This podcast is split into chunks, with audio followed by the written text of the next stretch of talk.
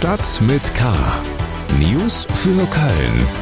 Der tägliche Podcast des Kölner Stadtanzeiger mit Helmut Frangenberg. Herzlich willkommen zum täglichen Nachrichtenpodcast des Kölner Stadtanzeiger. Montag bis Freitag gibt's um 17 Uhr eine neue Folge Stadt mit K.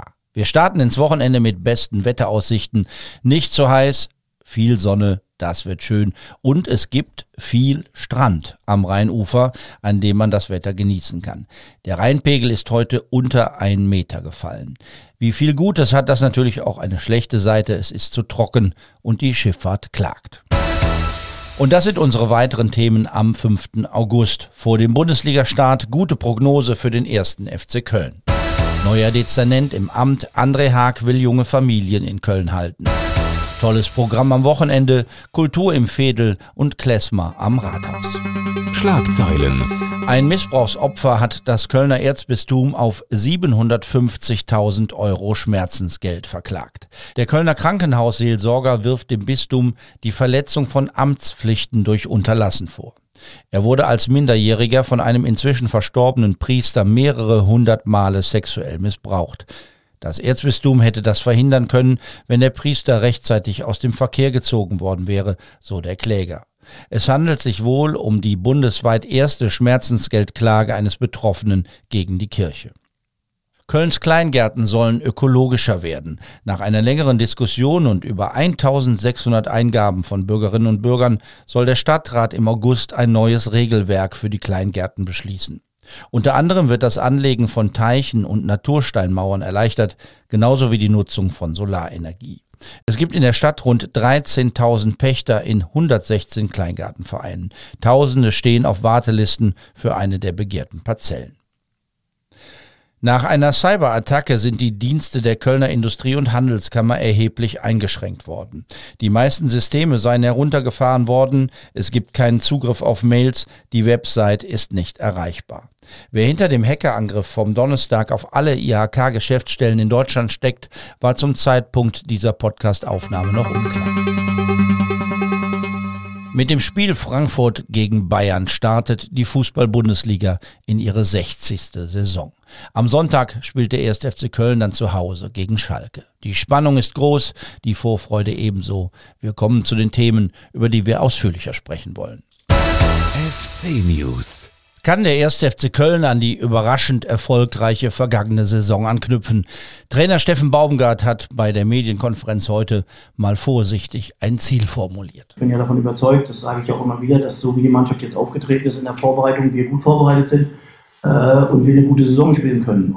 Äh, und mein Ziel wäre schon, so erfolgreich wie möglich zu spielen. Und wenn ich einen Wunsch äußern dürfte, würde ich schon gerne unter die ersten zehn wiederkommen. Unter die ersten zehn will der FC-Trainer, von dem wir nach einem sehr unterhaltsamen Auftritt bei Inas Nacht nun auch wissen, dass er recht gut singen kann.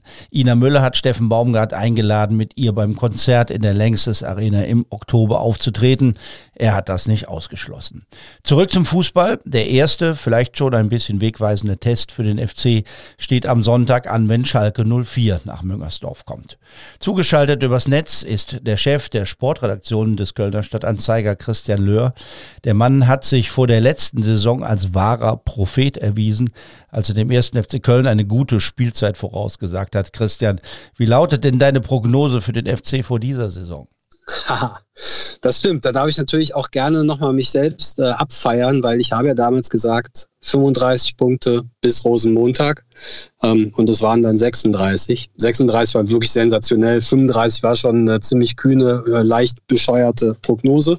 Ähm, aber ja, der FC hat uns positiv überrascht. Und, und ähm, könnte das in dieser Saison wieder tun. Die Frage ist, was überhaupt die Überraschung wäre. Ähm, ich persönlich glaube, ähm, eine Überraschung wäre, mit ja nun einem doch reduzierten Etat ähm, nicht wieder Siebter zu werden, aber im Mittelfeld zu landen. Ähm, das halte ich für möglich, ähm, obwohl es wieder wirklich ein großer Erfolg wäre. Und die Doppelbelastung jetzt mit diesem europäischen Wettbewerb wird nicht stören. Ja, du sagst Doppelbelastung. Ne? Es äh, stand ja auch ein bisschen mal im Raum äh, die Hoffnung auf eine Dreifachbelastung. Das hat sich ja jetzt äh, seit Regensburg äh, erledigt. Ähm, Doppelbelastung, klar, sind eine Menge Spiele. Ähm, der FC spielt einen sehr fordernden Stil, äh, auch körperlich, aber die Mannschaft ist extrem fit, war sie letzte Saison auch. Äh, ich habe das Gefühl, dass sie diese Saison noch fitter ist. Ähm, darum, ich glaube, Doppelbelastung ähm, ist absolut machbar. Die vergangenen Jahre waren in Sachen Meisterschaft eher langweilig. Bayern München dominierte alles. Jetzt ist da Lewandowski weg. Macht das Hoffnung darauf, dass es vielleicht wieder etwas spannender werden könnte, wenn es um den Titel geht? Ja, es ist so ein bisschen zweischneidig. Einerseits ähm, leben wir ja ganz gut damit, dass die Bayern immer Meister werden, weil dafür bringen sie im Gegenzug dann so ein bisschen den Star-Faktor äh, in die Liga. Die Bundesliga ist ja an sich keine Superstar-Liga. Jetzt ist Lewandowski weg. Man hat sich ja schon mal ein bisschen gefreut, äh, wenn dann die Bayern äh, nach Köln kamen, dass man auch mal Lewandowski sieht und all die Stars. Ähm, Lewandowski weg. Dafür ist jetzt aber Sadio Mané da. Hochinteressanter Spieler, totales Spektakel. Freue ich mich auch sehr drauf. Freut sich auch Steffen Baumgart drauf, hat er gesagt. Ähm, darum, ich, ich sehe jetzt die Bayern nicht schwächer als, als zuvor, ähm, werden wahrscheinlich wieder Meister. Ähm, aber ich glaube, damit kommen wir ganz gut zurecht, weil die Liga insgesamt, ähm, finde ich, gut funktioniert. Ähm, da ist dann hinter den Bayern ist sehr viel möglich ähm, nach oben und nach unten. Darum ich äh, habe immer noch den Eindruck, dass die Bundesliga so einen ganz guten Kompromiss bietet. Wie sieht es bei den Absteigern aus? Normalerweise haben wir immer die Aufsteiger als mögliche Absteiger gehandelt. Das sind aber jetzt in diesem Jahr zwei echte Traditionsclubs mit Bremen und Schalke. Für wen wird es eng in dieser Saison? Was glaubst du? Ja, dadurch, dass der FC jetzt direkt gegen Schalke startet, haben wir uns da ja auch dann mal ein bisschen genauer befasst äh, mit dem Kader. Ähm, bei Schalke war es ja immer so, man hörte all die Jahre wahnsinnige Schulden, unglaubliches Gehaltsgefüge und dann liefen aber trotzdem noch eine Menge Stars rum. Ähm, wenn man sich jetzt den, den Kader mal anguckt, da ist dann Amin Harit äh, noch immer dabei. Der, der hat ja jetzt das Zweitliga-Jahr ähm, in, in Marseille verbracht, ist aber jetzt zurück, aber wird auch bald wieder gehen. Das ist tatsächlich noch einer dieser teuren Spieler. Danach kommen dann aber so Leute wie Terodde und Drexler, die wir aus Kölner Zeit kennen. Ähm, aber die großen Namen äh, laufen jetzt bei Schalke tatsächlich nicht mehr rum. Ähm, das ist dann zwar viel Tradition, ähm, das ist dann auch das Königsblaue Trikot auf dem Platz. Ähm, aber eine große Mannschaft äh, haben die jetzt erstmal nicht mehr zusammen. Also das wäre ein Abstiegskandidat. Wer ist noch gefährdet? Ja, was man so hört, ähm, in, in, Augsburg ist die Stimmung nicht ganz so gut. Äh, die sind ja jetzt tatsächlich seit einer halben Ewigkeit in der Bundesliga. Ähm, da könnte womöglich ein Faktor werden, dass, dass der Zusammenhalt nicht mehr so ganz da ist. Dann haben sie Verletzungssorgen. Ähm, nach all den Jahren äh, könnte es für die auch mal kribbelig werden. Und der FC wird mit dem Abstieg nichts zu tun haben. Haha. Suggestivfrage. ähm, ich glaube nicht. Ich glaube nicht. Ich, ähm, ich, ich würde jetzt mal mich aus dem Fenster lehnen und sagen, der FC startet gut gegen Schalke ähm, nimmt dann so ein bisschen Schwung mit, kommt dann einigermaßen durchs, durchs schwere Startprogramm, erreicht die Gruppenphase der Conference League und wird sich dann einigermaßen halten. Herzlichen Dank, Christian Löhr, zum Start der 60. Bundesliga-Saison. Köln. Köln hat seit dem 1. August einen neuen Dezernenten für Stadtentwicklung, Wirtschaft und Digitalisierung. André Haag wechselte von Duisburg nach Köln.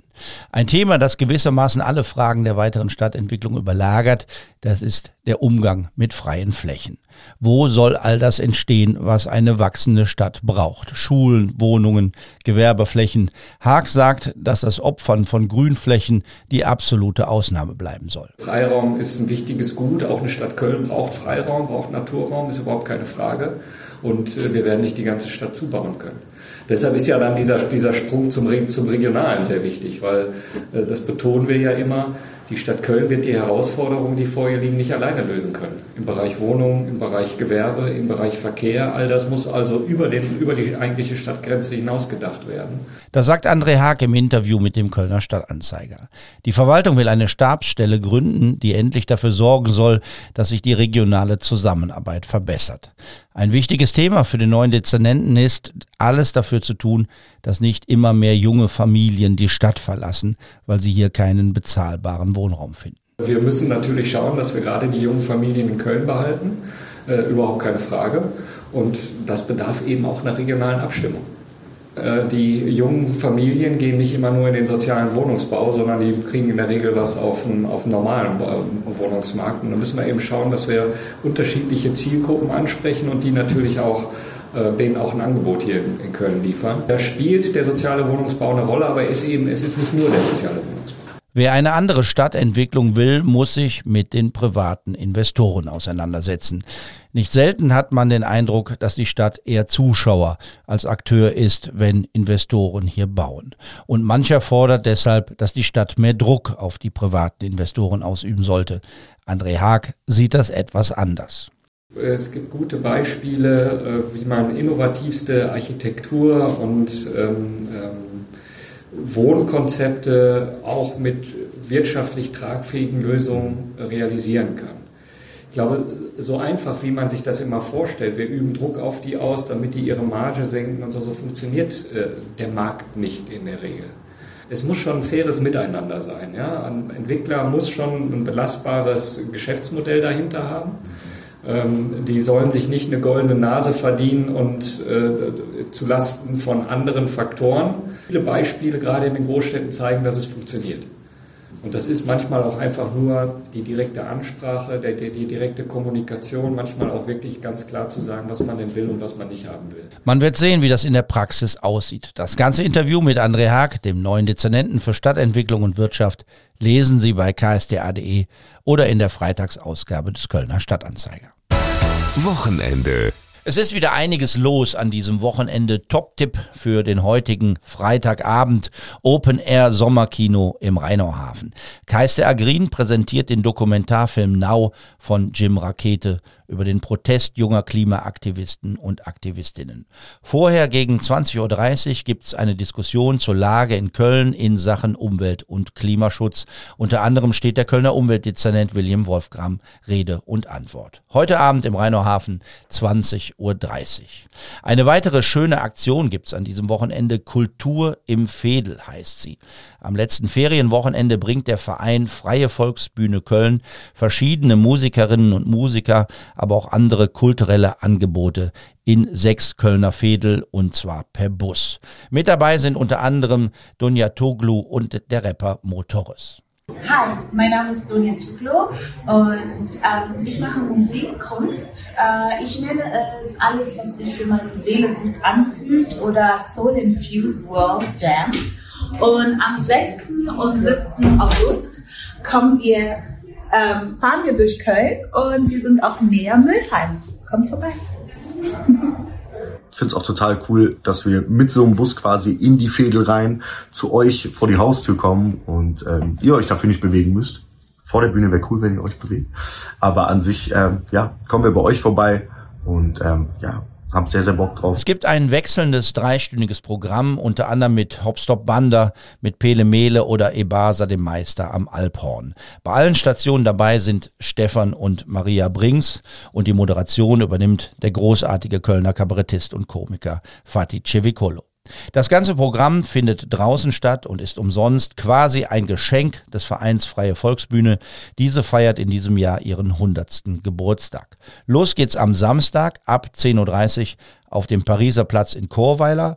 Um 15 Uhr wird der Bus auf dem Platz vor dem Mülheimer Kulturbunker sein, bevor er dann abends am Klotwigplatz ankommt. Am Sonntag sind dann die Stationen der Auerbachplatz in Sülz, nachmittags der Lenauplatz in Neu-Ehrenfeld und zum Abschluss dann am Sonntagabend der Rudolfplatz. Das alles kann man nochmal nachlesen im Netz unter volksbühne.de und natürlich bei ksda.de. Und dann gibt's an diesem Wochenende noch dies hier.